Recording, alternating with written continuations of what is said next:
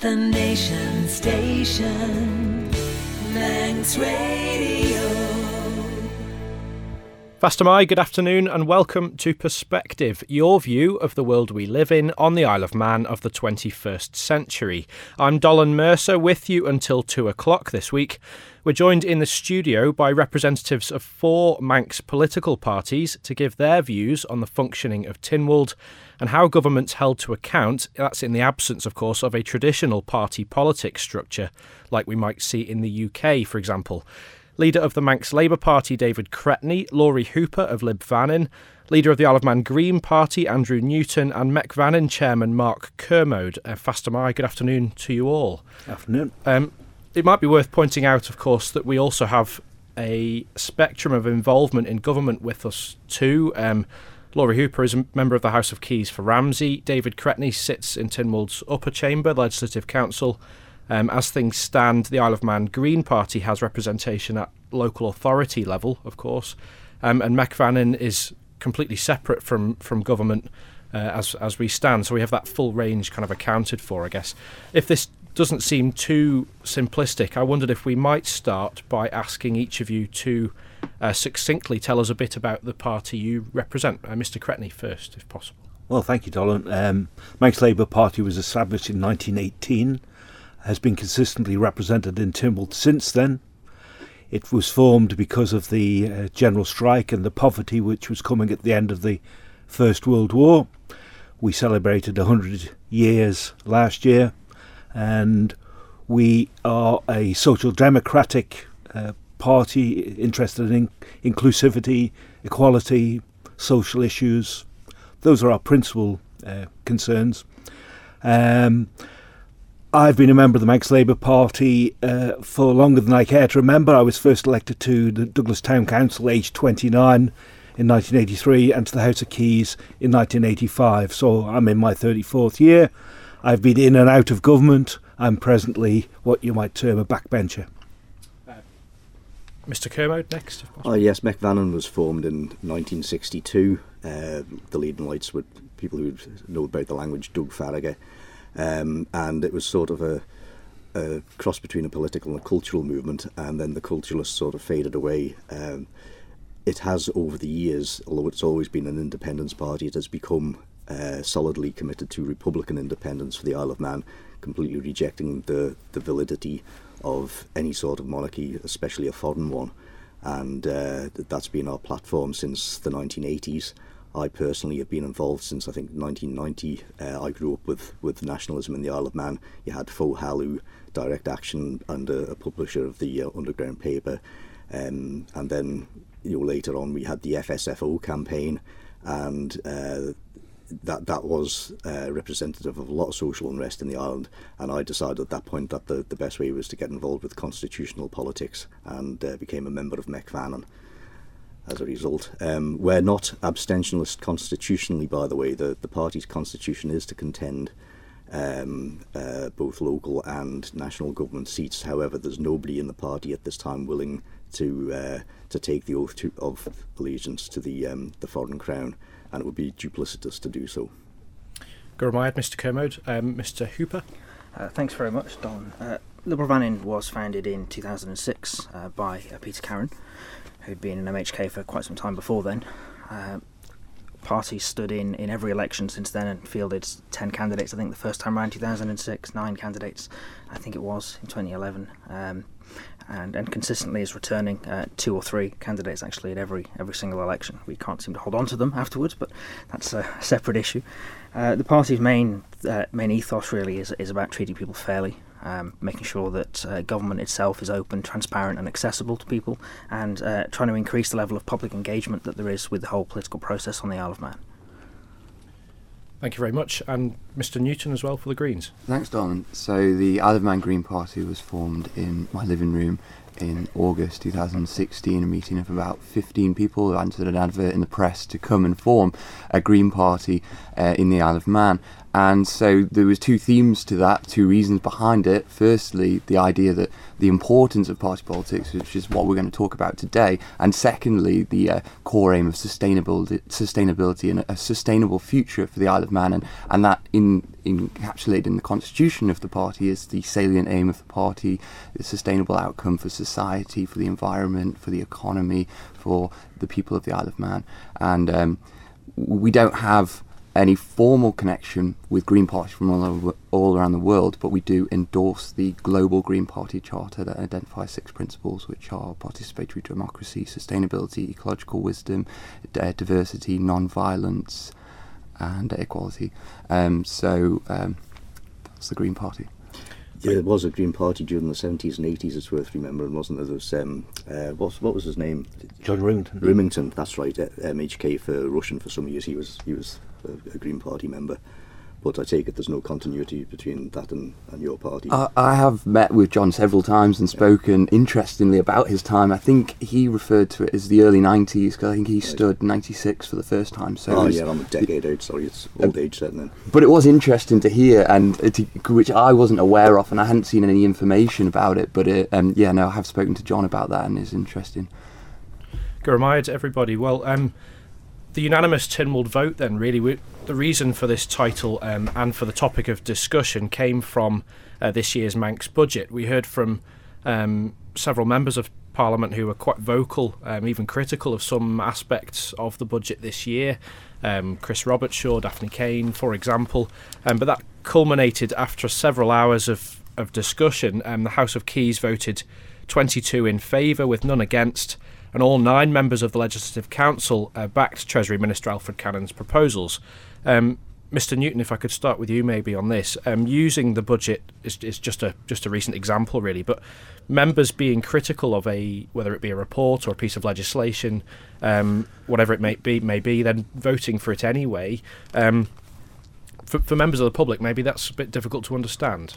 Yeah, I think there's seemingly a contradiction there. There were many people who stood up in uh, in in Tynwald on on that day and, and talked against issues within the uh, within the budget, but then it was voted through unanimously. So on face value, then does seem to be a contradiction. Um, Mr. Cretney, uh, if I could bring you in next, you've mentioned a bit about your experience um, across each sort of branch of of Tynwald. Um, that's not a particularly uncommon occurrence. No, I think the thing with the budget is you have to accept it all or, or not at all, and you have to take on balance whether the measures which within that are worthy of support. And on balance, I supported it. However, I was, and it hasn't been reported in any media outlet that I know of, uh, I was quite critical of a number of elements. In particular, the minister said they shouldn't be complacent and and he was saying complacency in the, in the form that everything was doing well. I, I pointed out to him about we've got food banks. I pointed out to him about the homeless problem. I pointed out to him uh, about it takes a year to to see mental health uh, uh, professionals.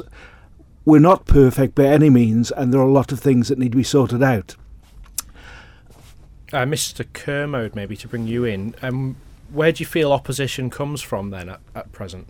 Well, if you if, if you stick with that example of the budget, it is a bit of, of a nonsense to debate and discuss something that is, is a simpler case of we accept it or we don't accept it uh, at the end of the day, and, and really all the all the all the debate is is really a waste of floor time because it's not a case of we can send it back to be modified unless the floor rejects it in, in total all these people have got to get together to, to do that. It's that's really you know just using that one example of, of the Treasury uh, budget. It's um, it's it's it's not a good example of, of the way um, uh, debating and, and the formation of legislation should work um, and policy.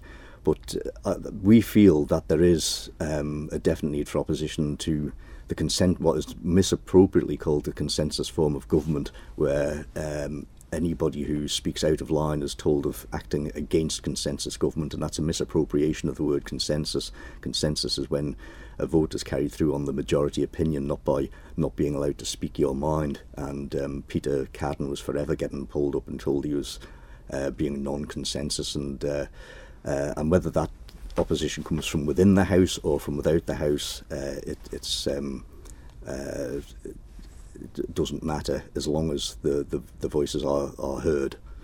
That's the thing. So, uh, Mr. Cretney, what's the what's the motivation then for speaking out? Is it just a case of um, grandstanding or, or kind of political point scoring? Do you feel, or is, is there more to it than that? No, there's certainly much more to it. I mean, uh, the, the present Council of Ministers, um, but as always has been the case, given the majority of independents, are a mixed bunch, and so you, they themselves must have interesting discussions behind the scenes, as as I did when I was a minister.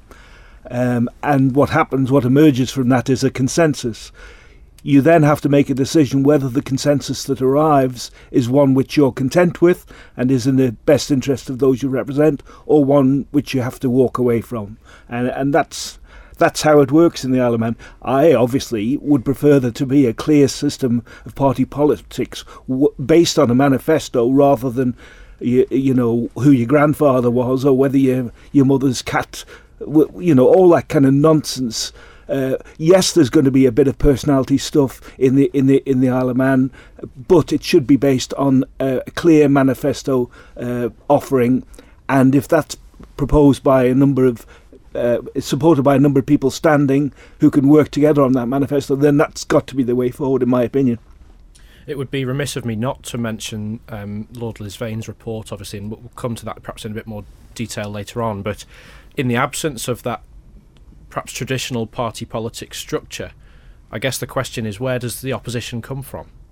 Well, well in terms of Lord Lisvane, I mean, um, I and I think you you made representation, Lawrie, and I, I, don't know about the other people here, but I certainly made representation of Lord Lisvane, and my representation was based on uh, making members of the Legislative Council directly elected. Um, I've all my political life uh, felt that it was un- an undemocratic institution. I think there has been some progress of late in terms of them being more representative of the population, but that that was certainly the the main theme of my uh, dis- discourse with him. However, he did not accept that the members of the Legislative Council should be uh, based on the sen- senatorial uh, thing representing all all the island. I think that would be a good thing. I regret that he didn't do it. In the absence of that.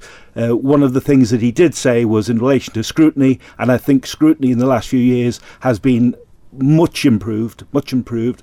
And I think that the members of Tynwald who decide as a parliamentary fun- function to get involved in scrutiny should should uh, that's just as important, if not more important, than being a member of government department.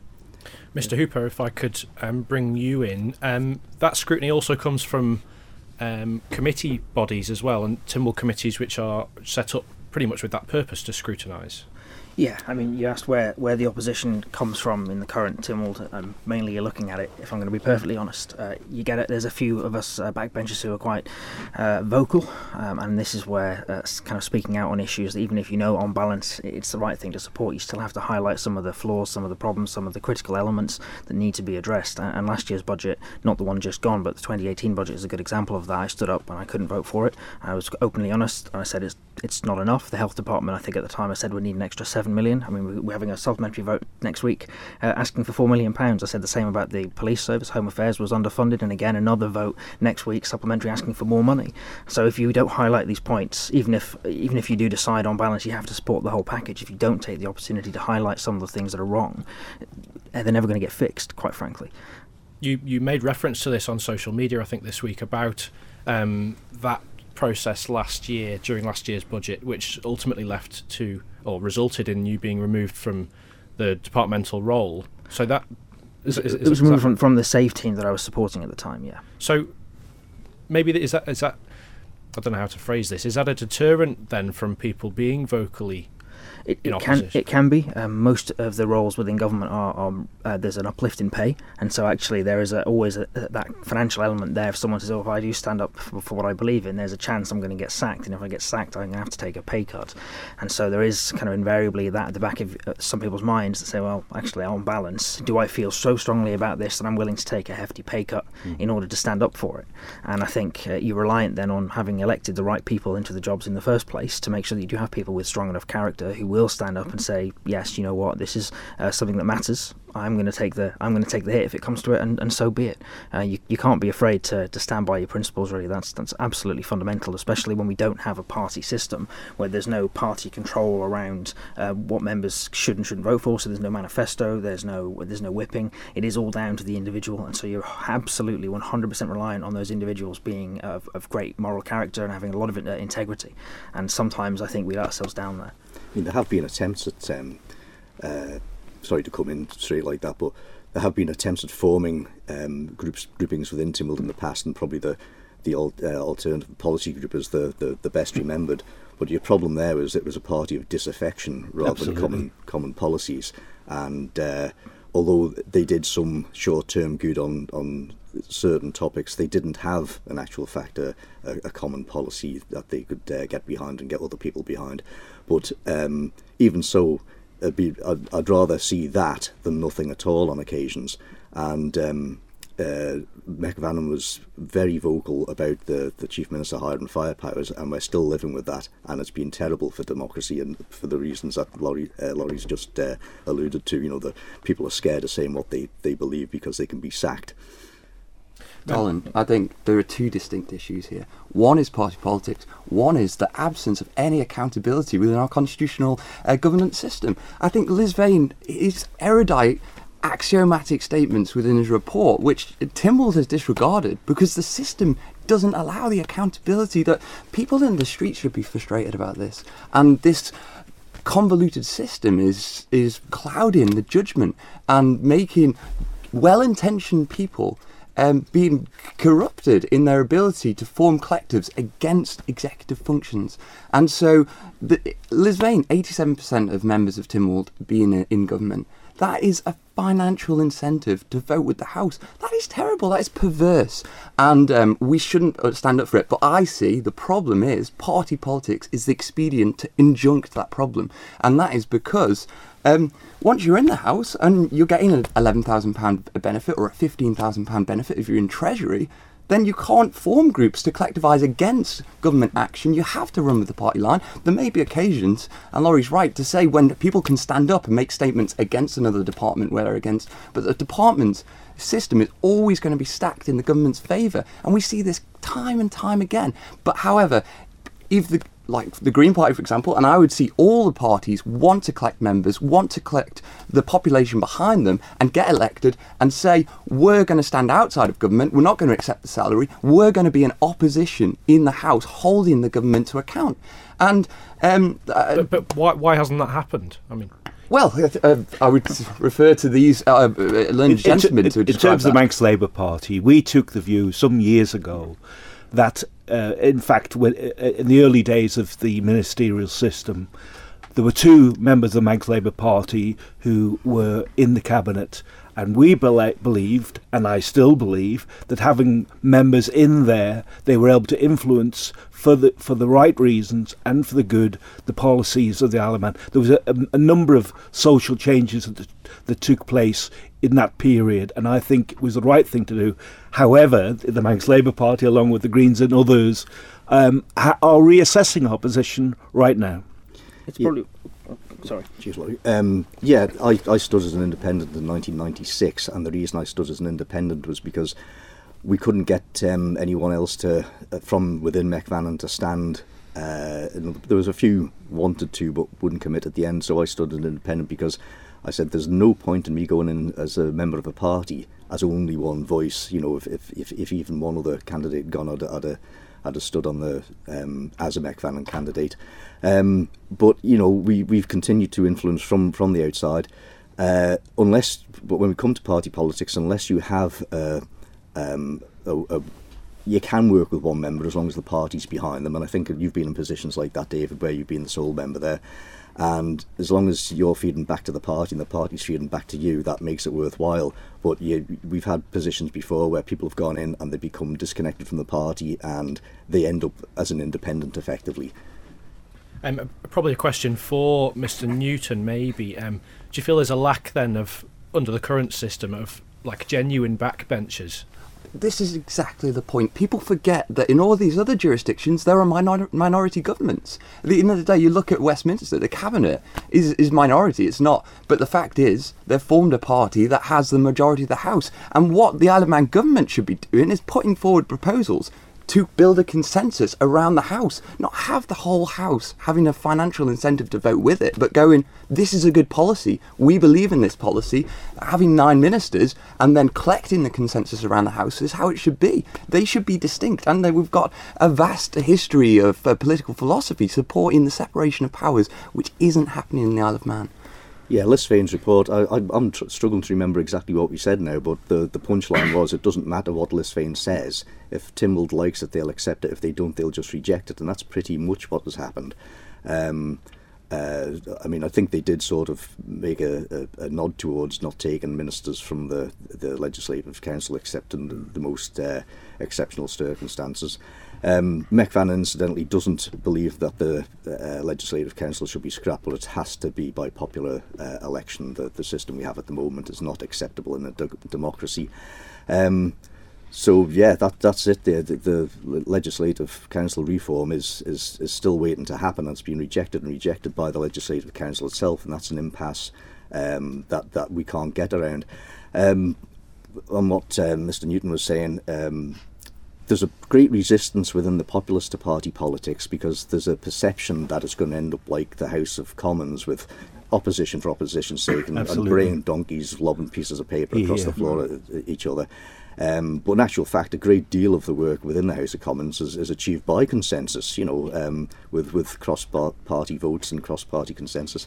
And again, we should develop party politics in a way that's suitable for the Isle of Man, not not not just follow on a, a role model from, from the UK. You know, the, there's we, we can make party politics work in our own way. Yeah, I'd, I'd like to echo that really. I mean, the, the, the challenge with Tynwald is Tynwald doesn't work in a, in a government and opposition kind of way. It, it never has. I don't think it ever can work in that way, simply because we just don't have the numbers for it. So you're always going to need to have uh, members uh, with multiple hats, with multiple roles, just because there aren't enough members of Tynwald to have one person do each job separately, like you've got in the Commons, which means there's always going to be an element of consensus building. I think if we do end up with some kind of party system on the island, we're always going to end up with some kind of coalition framework. It, that's always going to be the case, just simply because of the very nature of the Isle of Man and, and the very nature of the way Tynwald works.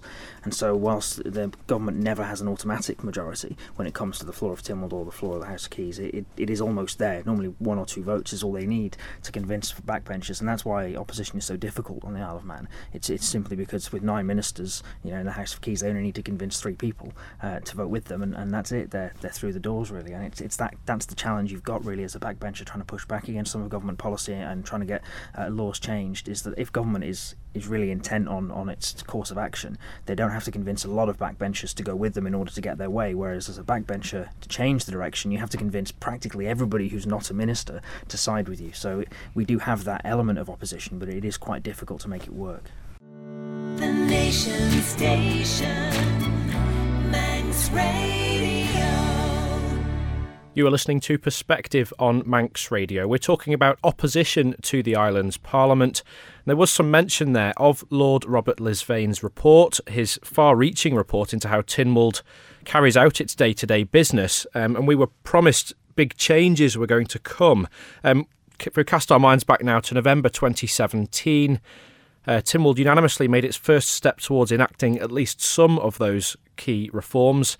Uh, 13 recommendations on parliamentary functions based on the findings of the Lisvane report came up for a vote. Nine of them went through, and that was despite numerous attempts to amend and defeat the proposals. Um, some choice highlights now from an almost three hour long debate which took place in November 2017. The first word, I must be honest, that sprang into my mind was disappointing. And the second word was unimaginative. I have always believed that reform of Legislative Council and of Tynwald Court was necessary. This should have been a valuable opportunity to modernise our democracy. The report, in many places, to my view, appears to be a 245 page, carefully worded defence of the status quo. And the mantra that the eminent parliamentary peer did not understand our system is often repeated to try and maintain the status quo.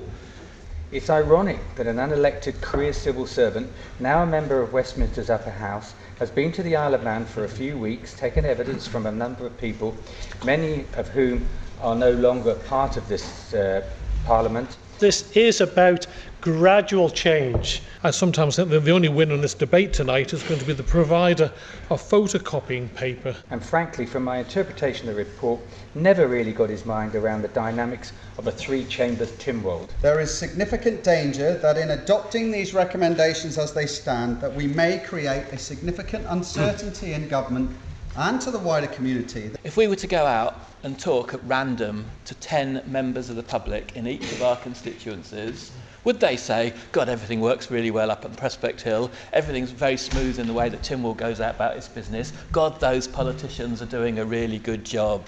That isn't actually what I think they would say. That's not what they told our social attitude survey. So let's have some reality about this, okay?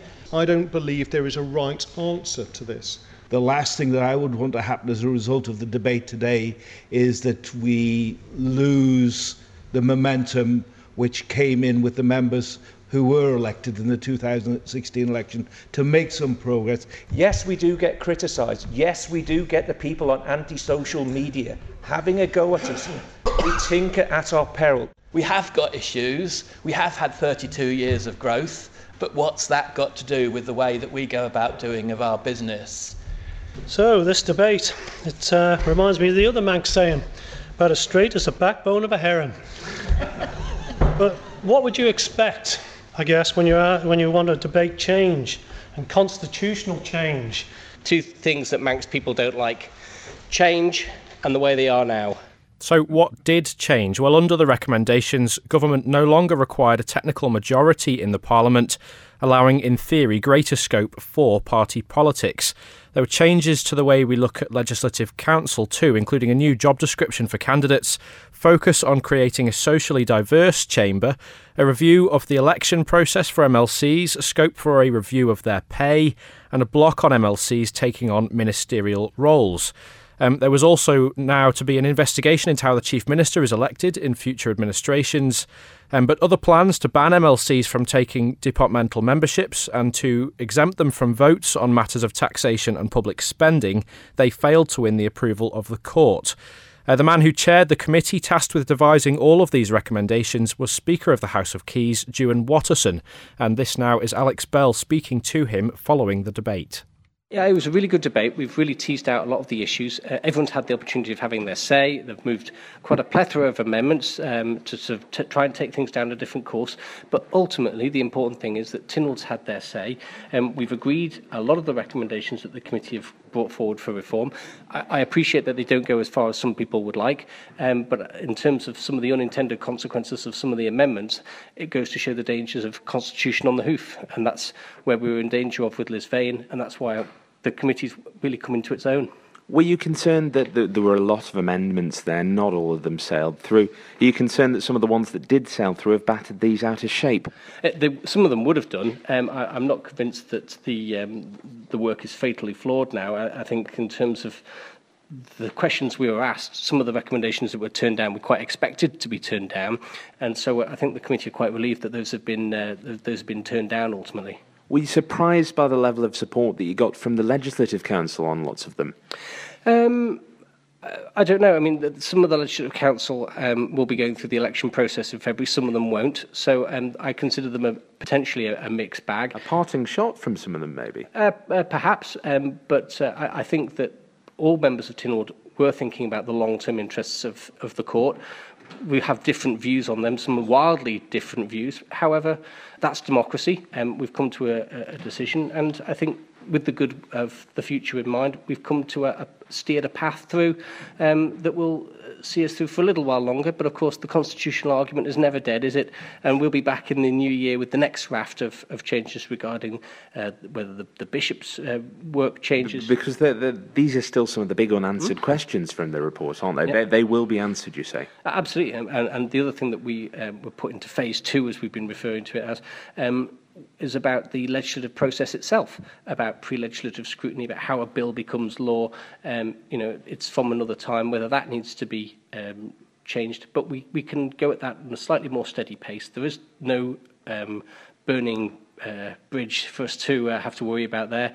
Um, so we will be engaging more with government um, on that in order to formulate recommendations for a, a better way of involving the general public and members in scrutiny of legislation as it goes through the branches. There have been concerns throughout this that it's been drawn out, kicked into the long grass, but it almost seems that the more this debate comes up and is deferred and comes up again, the more it increases the willingness of members to accept some of the changes. Is that tactic in some ways? I know one of the things I've found is that as members have started to unpick the issues, some of the things that seemed very straightforward and simple when you first arrive in this place suddenly become a lot more complicated. Um, a good example of that was the issue about members of the House of Keys alone should deal with tax and appropriation issues.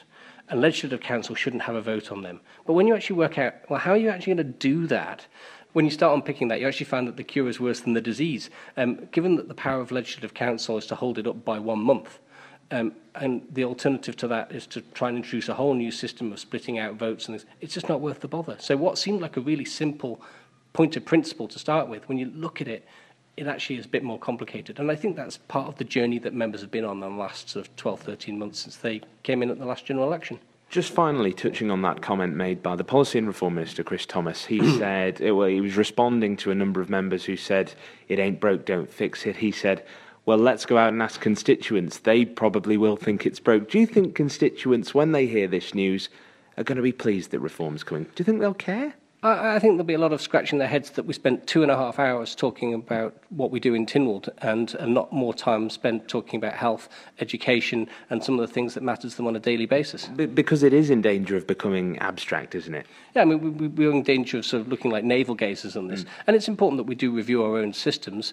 Um, but actually, I think what really exercises people out there in the real world is, you know, whether they're going to have a job whether the, the roads are in a good condition, whether they're you know, trusting the health service. So these are the real issues. So whilst it's important for us within Tynwald to go through this process every now and then, I don't expect it to have a, a really big reaction with the man on the street.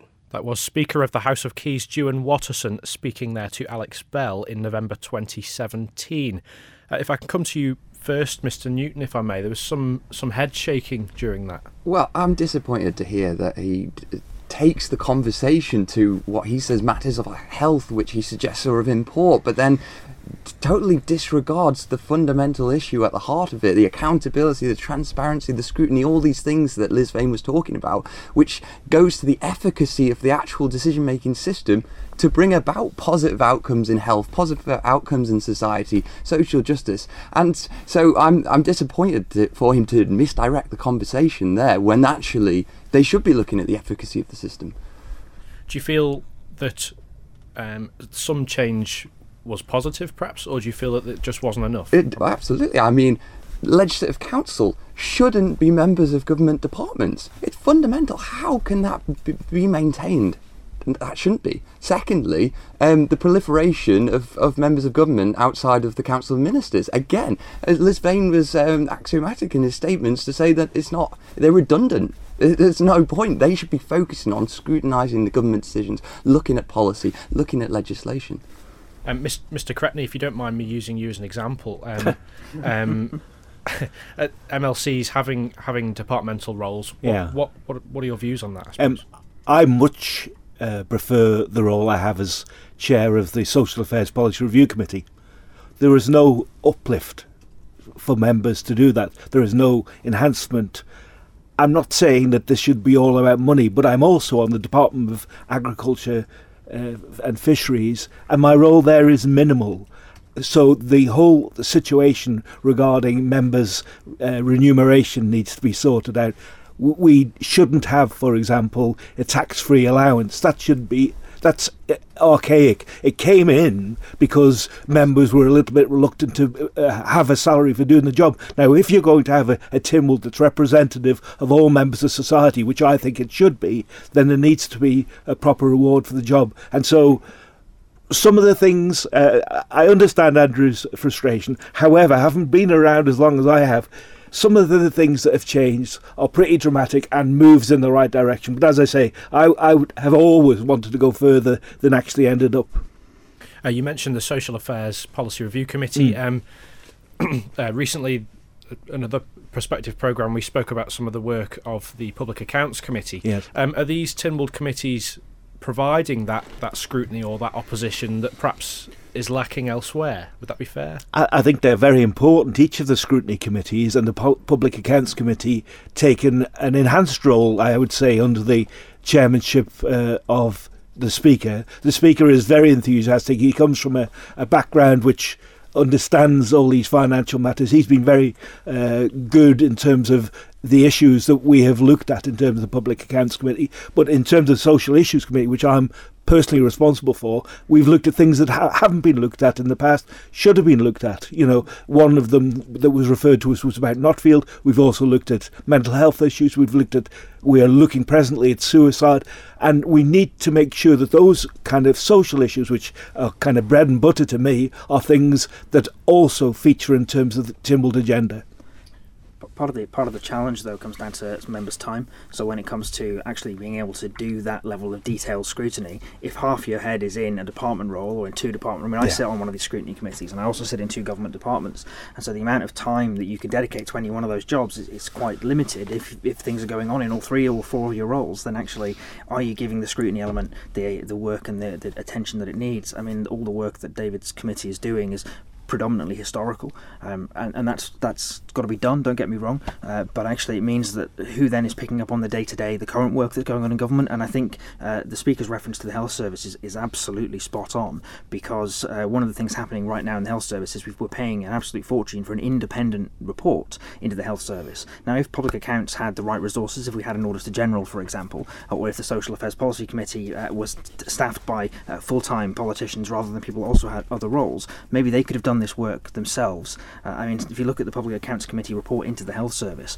there's no eye openers there. There's no bits of rocket science or magic. You look at it and go, "Oh, the Health Service is, is overspending and it's it's not working as well as it should be." Well, that's a surprise. Everyone knows that, but actually, we've had to pay an expert to come in and do this work because we haven't got a properly resourced Tynwald scrutiny function that can do this work for us. And that's the the really disappointing thing for me that's come out of the Lisvane review is we have made big strides, I think, from where we were or from where Tynwald used to be, but we still haven't gone far enough in hmm. making sure that our scrutiny function is properly resourced to make sure that we can actually do the work that needs to be done and keep on top of some of the live policies that, and decisions government's making today instead of always focusing on mistakes they made yesterday and last week and last year. Actually, they need to be more on the ball, I think, some of these scrutiny committees, and it, it all comes down to resourcing. You, you, you mentioned a bit, sorry, just quickly, um, about the sort of division of time between departmental responsibilities, between committees, um, between maybe your responsibilities for your party, etc. Um, s- you're paid for some of those and not for others, and whilst that shouldn't come into it, it's going to, isn't it? Surely. Uh, not not for me actually. Um, to, to my mind, you're elected to do a job by the people, and part of that job uh, might entail sitting in a department, might entail sitting on a scrutiny committee, um, might entail doing uh, other parliamentary work. So really, for me, it, it, it, whatever the job is, you do the job that's asked of you, the job that's required of you. So just because some bits of that are paid and some bits of it aren't, it doesn't prioritise that way, um, which is why uh, the pay review that's going on that they're actually doing as a result of amendments that I brought to the Lisvane report. Um, they're doing this review, and one of my submission to that is essentially that you should just pay people their flat rate, so it doesn't matter what job they're doing, because really, when you run for election, when you get elected, you know full well that you could be asked to do any one of a range of different roles. So why should some of those be paid more than others, and why should we assume that government work is more important than scrutiny work when actually often it's the other way around? I mean, the work that David's committee did on Notfield, absolutely fundamental. You, you know that work is, is is so important, and yet, as David's already said, there's no no financial acknowledgement of that work. Uh, Maybe there shouldn't be, but the point is to try and uh, argue that government work is somehow harder and more valuable than scrutiny work is a completely nonsense argument for me. Uh, Mr. Newton, from the outside, we've heard both Mr. Hooper and Mr. Cretney talk about um, their roles being given uh, kind of even effort, if that's the, the right way of putting that, irrespective of money. Do you think that's representative of, of, of Tynwald and of, of all members? Well, I think I refer back to my earlier comments to say there's an abject absence, well, there's an absence of accountability within the system and well-intentioned people doing well-intentioned work, but suffering because of the system channel him down avenues where there isn't the scrutiny, there isn't the accountability, there isn't the transparency. And the interesting question is how does the system change? They spent, what was it, £50,000 on Lisvane producing a report which had um, erudite proposals for change which were disregarded and then it's how do we injunct that system so do we bring about change and, and i would see party politics as expedient bottom up changes which we referred to earlier people collectivizing around important philosophies and going we identify with these concepts. The of Green parties would be sustainability. These other parties have their own philosophies. And we go, we're going to come in to change and making transparent statements prior to the election going, if we are elected as the majority, then we're going to have government, and this is the platform we're going to take forward as government. But if we're not elected as government, we're going to be in opposition, holding government to account, being transparent or calling for transparency and scrutinising the government's actions. There has to be the separation between the executive and the legislature. How how far, uh, Mr. Kermode, a question for you as well. How far can that scrutiny come from the outside? Well, the um, not so much scrutiny, but policy input seems to come very well from the outside. If you talk about the Chamber of Commerce, they have, a, you know, they've got the red telephone straight into the cabinet of ministers. It would seem, and um, they they they're not accountable to anyone, but they seem to they, they seem to have their their opinions or the opinions of whoever's in charge of the Chamber of Commerce listened to very well. But if you come and look at the again coming back to party politics um, and policy. The trouble is now, and this has developed over the past 20 years, is that um, the ministers are not generating policy. The policy is increasingly generated by the civil servants uh, on a formulaic basis, and the, all too often, um, people like David have had more experience and, and, and know the ins and outs. But a lot of these new M- uh, MHKs, if they end up in a ministerial position, they they're just there to sign it off. They're a nodding dog, you know. Um, and I'm not being disparaging about. That they, they're just not uh, experienced or wise enough to, to, to, to lay down the law.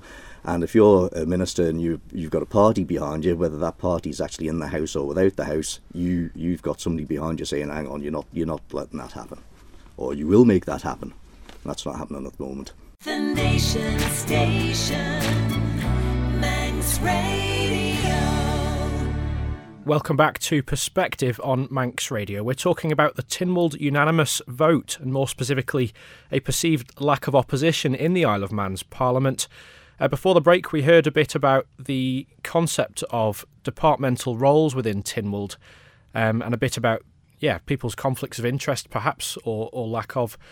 Um, one example of that came up recently. Uh, Tim Baker, MHK, is chair of the planning committee. I think that's with the Department of Environment, Food and Agriculture. Um, and he's also a member of infrastructure with responsibility for ports. So when an application was submitted uh, in relation to the dredging of Peel Marina, uh, Mr. Baker was essentially applying to his own committee for planning permission. Now, um, it's it's worth pointing out that um, Mr. Baker did leave the room, uh, given that sort of potential conflict of interest in that incident.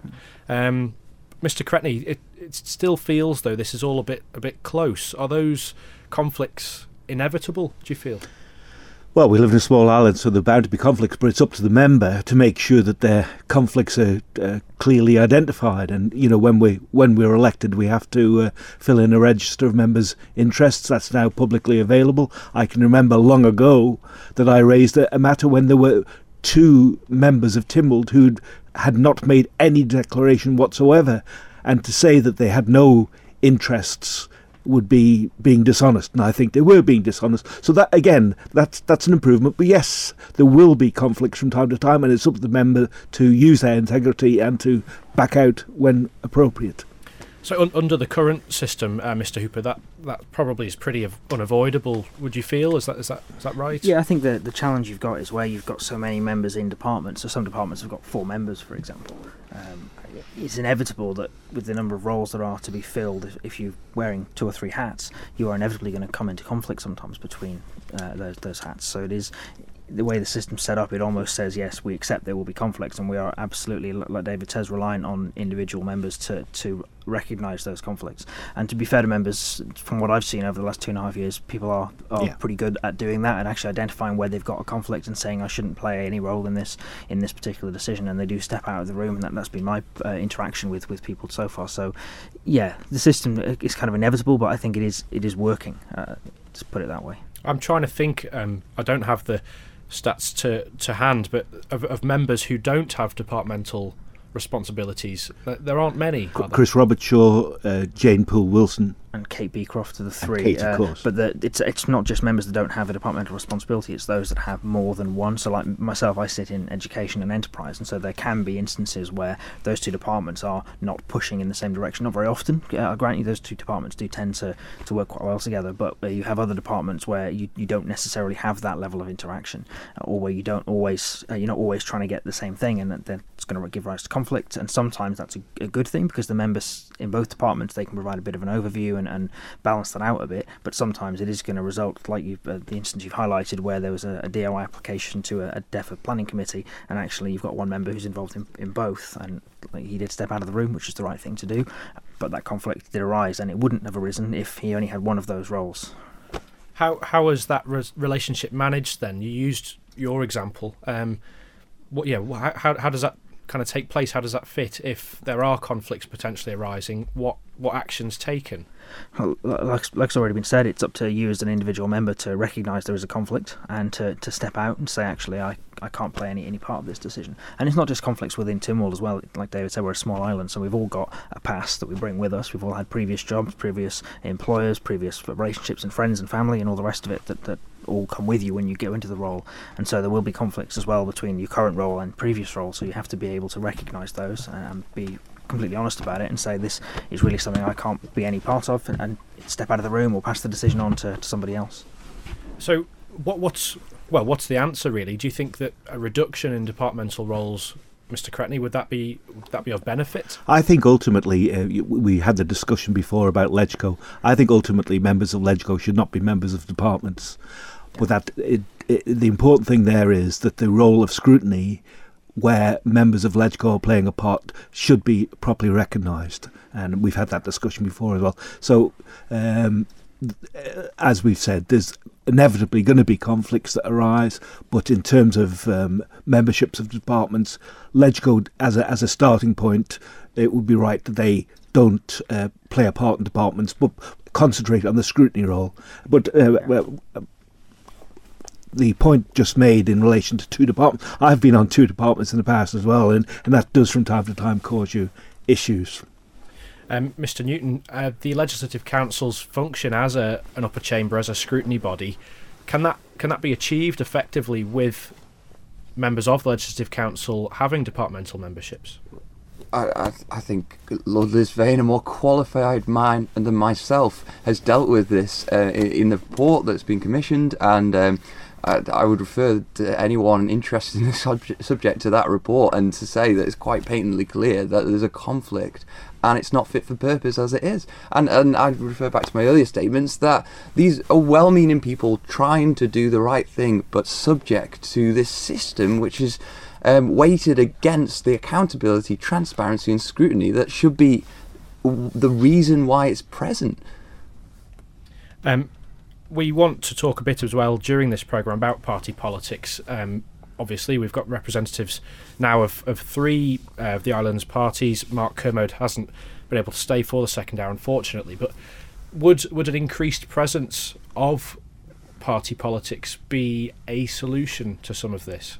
Because it's it's often the, the the option which is touted.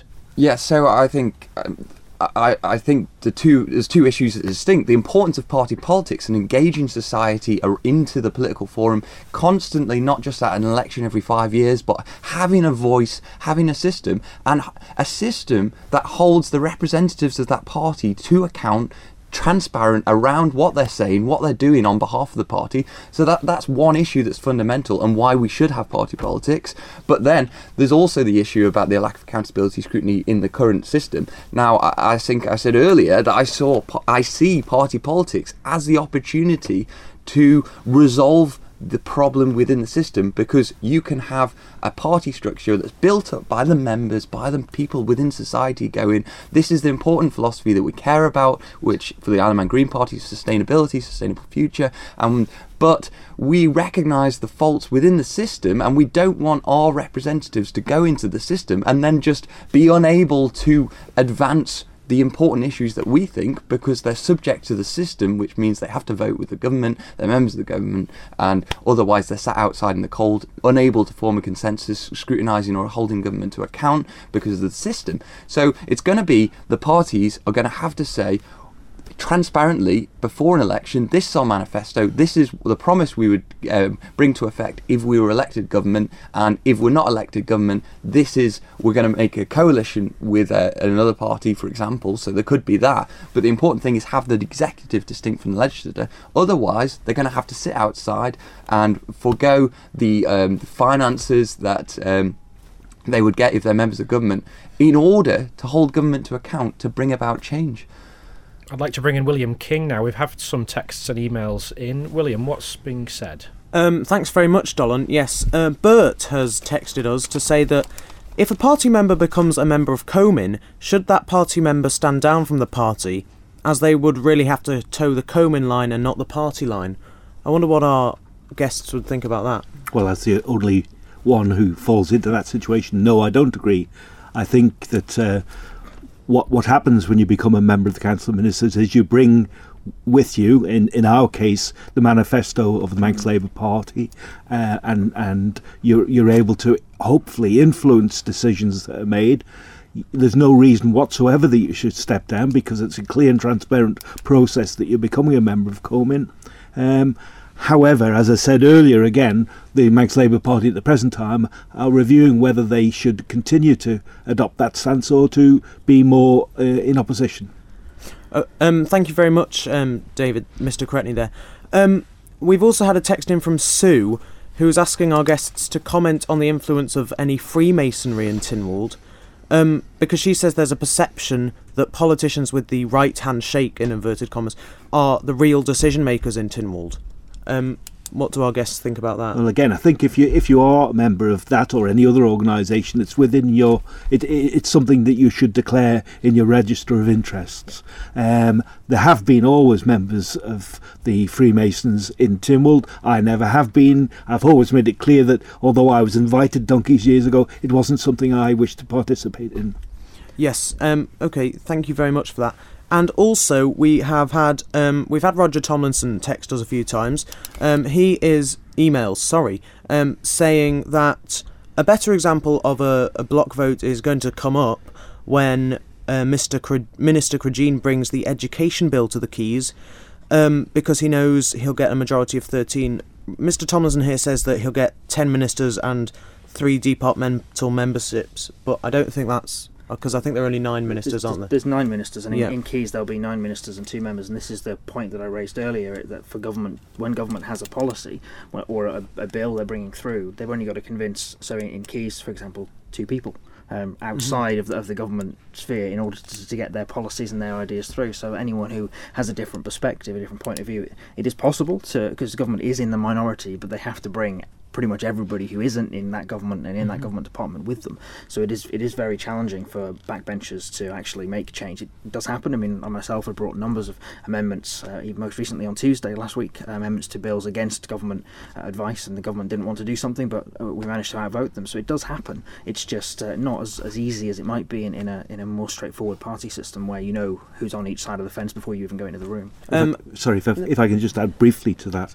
Um, one of the things uh, when I was talking about the Social Affairs Policy Review Committee, Lawrie said uh, much of the stuff we're doing is historic, and he's right in that. But we recently had the Education Minister and the Chief Executive in front of us, and we have made it clear to them that we wish for them, as this is emerging policy, for them to come in and be questioned on the Education Bill. So that's going to, for the first time, I think, prov- provide some additional scrutiny into that matter.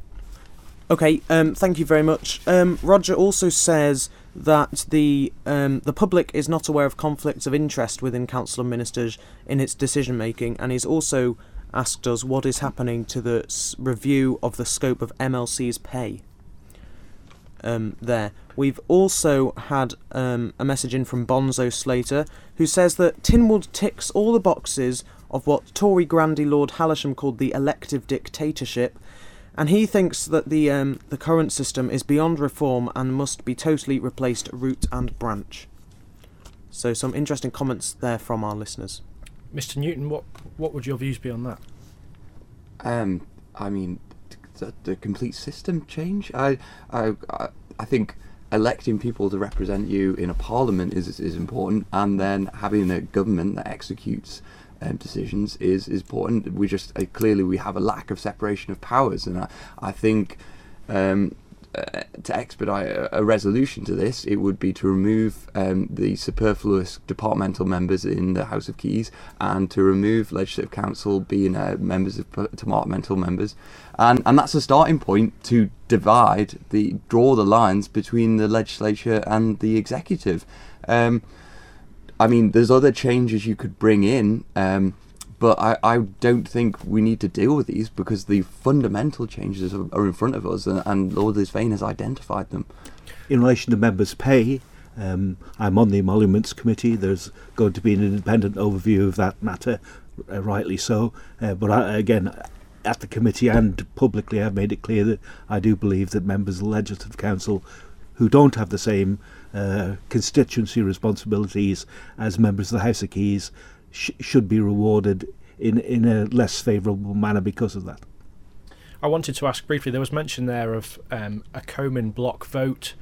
Could you just explain a bit about what, what that is? If that's if, if that's a, a common um, Yeah, eventuality. it- it's a common term, so but basically it's referring to the collective responsibility within council of ministers. So when council of ministers makes a decision, they will vote on that decision, and uh, then whatever that view is, that becomes the council of ministers' view. So for a minister to go against that uh, in public, they would have to resign uh, unless they had a pre-stated position. And so inevitably you'll get decisions made by the council of ministers where maybe one or two ministers don't agree with that, but when it comes to the floor of Tynwald, they have to vote with it anyway.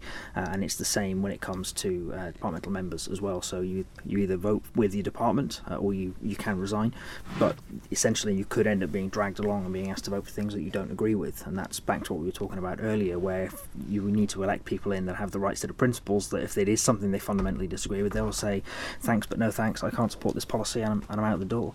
Um, and the same goes for council of ministers. And I think the reference there to us not knowing what those conflicts are is the internal council of ministers votes are, are private votes, are they're not public. And part of me thinks that's uh, if, if you're going to keep collective responsibility, that's kind of essential because you, you wouldn't you need to they need to be able to present a united front to Tim Walders in this is the view of the Council of Ministers as, as a collective. Otherwise, if you knew that it was sort of 5 4 within the Council of Ministers, you knew you could be able to pick off one or two of them and it would make governing actually quite difficult. And that's what we have to remember at the bottom of all this is government has to have the ability to govern. So, whilst there has to be an appropriate amount of scrutiny and, and input from Parliament, government has to be able to make decisions and to put policy forwards. Otherwise, we'll end up in a situation like we have in the UK where they just keep coming back asking the same question over and over again, not making any progress, not getting anywhere because that government just cannot govern. William King, we've had some more messages in. Over to you. We have, thanks, yes. Um, Rob Collister has sent us an email. Um, Hi, Dollin. So, Andrew from the Green Party is saying that if he stands and then is elected to the House of Keys in 2021, he wouldn't go into a governmental department, especially DEFRA, in order to help influence green policies and issues that benefit the island as a whole. Um, I think Rob is suggesting that he, he finds that hard to believe. Um, also, Andy texts us to say, please can Mr. Hooper or Cretney tell us how often the reg of minis- reg of members' interests is updated? Why is it not online?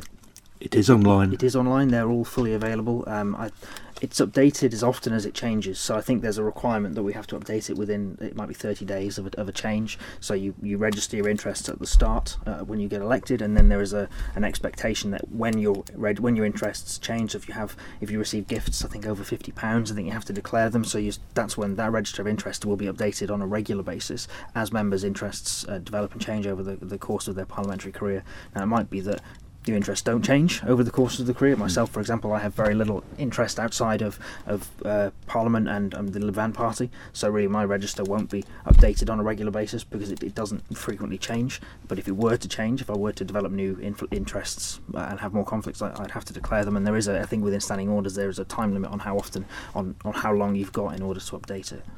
I feel like we should give Mr. Newton a, a, a chance to respond. What what do you feel about that? Would Greens want to have involvement in in DEFRA? Well, I, I think Rob uh, quite clearly hasn't been listening to what I've been saying because what I've been saying is a party politics. You are held account. You make decisions within the party of the fra- the party framework. So it doesn't matter what I'm saying. It's what I'm subject to by the party and coming together to derive a manifesto, a document to say this is what we're going to do. It's not what I'm saying. It's what the party's saying, and uh, we are representatives of that. And then. Um, I'm saying that the party politics is an opportunity to change the system, which Tynwald has quite clearly not chosen to change, and that begs, begs questions about self-interest. And um, and I, I refer to my earlier comment that people are well-meaning, well-intentioned to do the right thing, but the problem is the structure of the system, the constitution, is failing. Just on that, Andrew, um, Robin Peel sent us a text to say that party politics is stronger on the street with those who think this government is corrupt with them and us men and with them and us mentality. Um, he says that good intentions seem to disappear with ministerial posts. I think sort of backing you up there. Yeah, yeah. Um, I wanted to ask a bit about um, specifically about green policies because we've seen obviously this week it's very topical with um, school children striking um, outside legislative buildings uh, for climate change effectively, and we have seen a bit of a change in tact from the DEFRA minister. Would that be fair? Well, I mean, yeah, he was interviewed by uh, on Friday afterwards and said he's bringing to the House on Tuesday a consultation exercise to engage with the population. Um, obviously, the Isle of Man Green Party would say, uh, and the Climate Change Coalition by extension would say that these things are ready to be done now. The government should be executing its authority now, should be investing, making decisions now for the sustainable future of Isle of Man society. And uh, prevaricating is going to be a no assistant. It's going to be detrimental to our future. Um, so it is if Geoffrey Boot has positive things to say in regards to uh, challenging and introducing policies, investing now to bring about a positive future for the Isle of Man in terms of climate change, well, we would uh, support those statements. Um, Is, is, is, is that evidence? Do you feel that public pressure um, works? I think he, he is, and the department generally, and the Isle of Man government has been suffering pressure from the outside, and that is positive to see that there is accountability in that respect. Um, so yes, Uh, Mr. Cretney, you were looking to come Well, in. well, just to be, I'm a realist, so, um, and I've sometimes criticised this that I, I don't believe that either of the three parties here represented will gain a majority at the next election, and that's why I'm. Uh, I've said at a, a meeting recently that we we should have no problem with working together, and the Isle of Man Climate Change Coalition is a great example of that because not only are the Green Party represented, uh, I'm not sure if Lib Van, but the Manx Labour Party certainly are. Uh, indeed, the chair is is a member of the Manx Labour Party, and that shows you by working together you can influence decisions. I suppose a question I, I was bound to ask really in, in each in each party's case, um, what plans are, are, are in place for 2021? Uh, if I start with you, Mr. Cretney. Yes, fine. Um, I, I'm delighted that in the last couple of years there have been a number of people who have joined the Manx Labour Party, and I know that's the case in the Greens and Liberal Vannin as well. And I think that shows there is an interest, and people are concerned and want to get together in a group and, and try and work through these issues. Um, in terms of the Manx Labour Party, we'll we'll will be contesting the election. Um, uh, we have a number of good young people who've joined us recently, and I hope that they'll be in a position to test the electorate in 2021. Uh, Mr. Hooper, with respect to Lib Van, I'd- say we're in very much a, a similar position that uh, the party does fully intend to contest uh, the elections in, in 2021. Uh, for us, it's about finding the right candidates, and so if people out, out there are really seriously considering running for local government or national government on the Isle of Man, they should get in touch with whichever one of the parties it is that kind of they feel most closely fits with their own ideology. And and really it's it is about getting the right people to get into those jobs uh, and there will be there's quite a long uh, sort of vetting process a long kind of test bed to make sure that the people that are coming forward are the, are the right people but uh, we hold public meetings every month second Wednesday uh, up at Manx Blind Welfare in Onchan second Monday sorry of the month at 7.30 and uh, I'd encourage anyone who's even got the slightest notion that they might be interested in, in Manx politics in some form or another to come along to some of those meetings and have a chat with the party members have a chat with the existing MHKs and, and Douglas councillors and, and really just just build it up from there Mr. Newton, um, the Isle of Man Green Party has a, a reasonably fresh uh, pair of eyes. I think it'd be fair to say, only quite recently formed, as you spoke about at the beginning of the program. Um, we've had we've seen some candidates in local authority elections. Um, I think there was a candidate in the Ramsey election, if I remember rightly, and correct. then Andrew Bentley has been elected in uh, Derby ward in Douglas. What what plans then to, to build on that really? So the Green Party, it's building membership every month. We're growing at the moment. We're hold, hosting meetings, uh, visible on social media, etc. You can find out more on greenparty.im or uh, on any of the Facebook channels we're on, um, Instagram, sorry, and uh, Twitter as well. Um, at the moment, the Green Party is concentrating on building its vision, its platform to take forward to the electorate in 2021, nay, in 2020 in the local council elections, um, to go, this is our vision for the future, this is what we're striving to bring about change. Will you buy into it? If you don't buy into it, will you challenge it and say where we need to change it? But it's important that we need to be transparent about what our intentions are and say, this is our concerns, this is our aspirations, this is what we're intending to deliver. Will you elect us as the Isle of Man government? Is is 2021 uh, a, a bit soon, or, or is, is the plan to to be kind of up to speed by then? I don't know. Where where where does the party stand at the minute? I mean, uh, why wait? What? Why? If you've got things to say, if you've got important statements to make, even as at the moment we don't have any members in the House of Keys or in the in the Legislative Council, but it's important that we raise these concerns for these issues. Like Andrew Bentley has been uh, raising issues on air quality in the press recently and at the local council le- level, and um, this is only something that's going to increase. We're going to continually raise these issues and and build a platform, a vision, and, and that's going to include input from all our members and also wider society can be part of that. You can join the Green Party email list. You don't need to be a member to be part of that. And um, so that's our stage now, building the platform to take forward to the electorate. I must also, of course, mention Mark Kermode from Mec Vannin, who hasn't been able to stay with us for the second hour, but I know that posts on social media recently um, from Mec Vannin said they have had a, a surge in inquiries, especially following uh, the kind of constitutional discussions about the UK uh, legislating on behalf of the Isle of Man. I don't know what their intentions are for, for 2021. Um, but in, in in other jurisdictions, we we do see groups of society buy into a collective vision or a collective identity through a political party. Um, to take some examples, uh, just across the water, UKIP, of course, had a, a surge to prominence um, prior to the, the Brexit referendum. Um, perhaps due to its policy on on, on immigration, I, I, I don't know. In the SNP in Scotland has seen um, more mobilised opinion there. Um, on the Isle of Man, do you do you feel that people have the same access to a collective view? Maybe. I think um, Professor Peter Edge spoke recently about Lisvane and the Constitution, and I think he recognised in that lecture as the nuance of the Isle of Man in a very small community and how maybe party politics has not taken up like that. Whereas you go to somewhere like Northern Ireland with a large scale, you need uh, economies of scale, you need efficiencies of a party platform so you can communicate across a large uh, conurbations, large areas. And the Isle of Man, so maybe that's why party politics hasn't been taken up. But I, think I would say, and I, I imagine my colleagues here would say, that party politics is a great opportunity for democracy in the Isle of Man, for participatory democracy in the Isle of Man. Sadly, Northern Ireland isn't the best example at, at the present time, but I, I, think more closer to home, the movements of young people last week, which reflect what's going on in other jurisdictions, and more uh, also, if you look further afield, if you look, you look at the United States and you look at what the young people have been doing there in relation to gun laws, for example, all getting together, they have a, a president at the moment who is unbelievable. I can't believe the people of the United States, the greatest free democracy, ha- have that person in charge.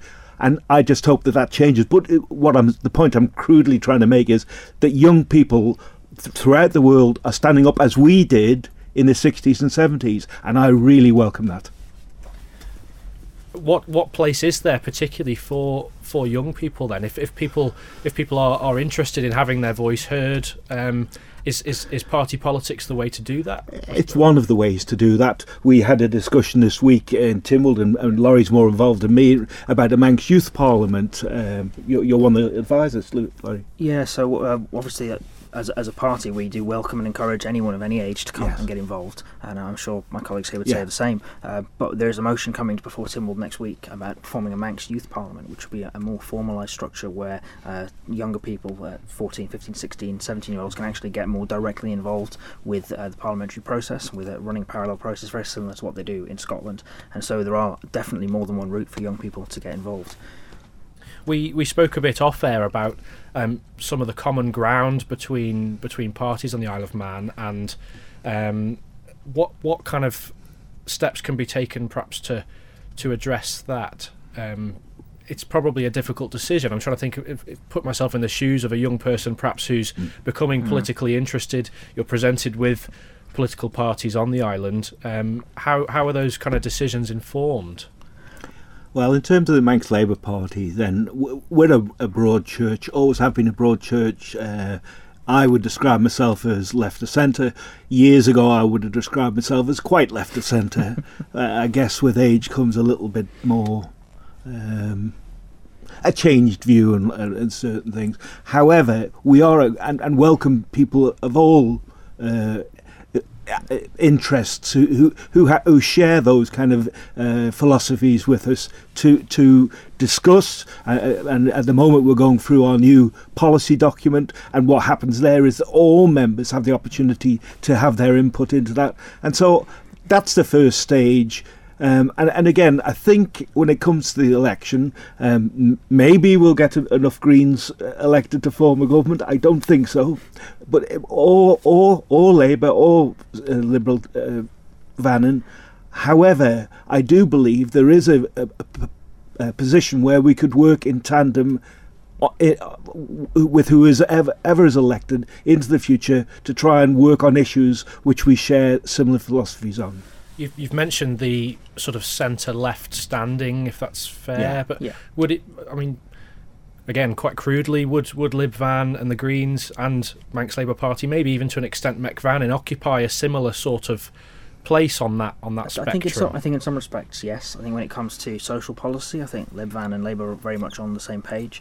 I think when it comes to economic policy, perhaps not in, in every area. Um, as a party, we tend to stand more on a set of principles, which is what uh, we did last time around, published these core principles uh, to try and, uh, and try and get out that message that really we are about encouraging as many people as possible to become involved, and it's about everyone. Um, and when it comes down to working up specific policy inputs, again, everyone in the party has the chance to be involved in that but we're much less focused on very specific policies and much more about building that consensus of opinion, that, that direction of travel. I think that a set of principles gives you and, and binds you together with. Um, so yeah, I think it's probably fair to say that on a lot of issues, I think that all the parties on the Isle of Man are in a very similar space, and I think a reflection of that is possibly because of the way our independents tend to be, uh, again, of a very similar mindset. And I think it's it's a challenge that we're we're struggling with at the moment is trying to, to differentiate ourselves in some respects. having been involved in, in many elections I, as I have, I have to say that some independents, and there's some really good independents, and we've always worked with good independents, but there are some who are less than honest in terms of their electorate. They would be the best Tory all out going up one avenue, but then when it comes to another street, then they would be the socialist uh, representative.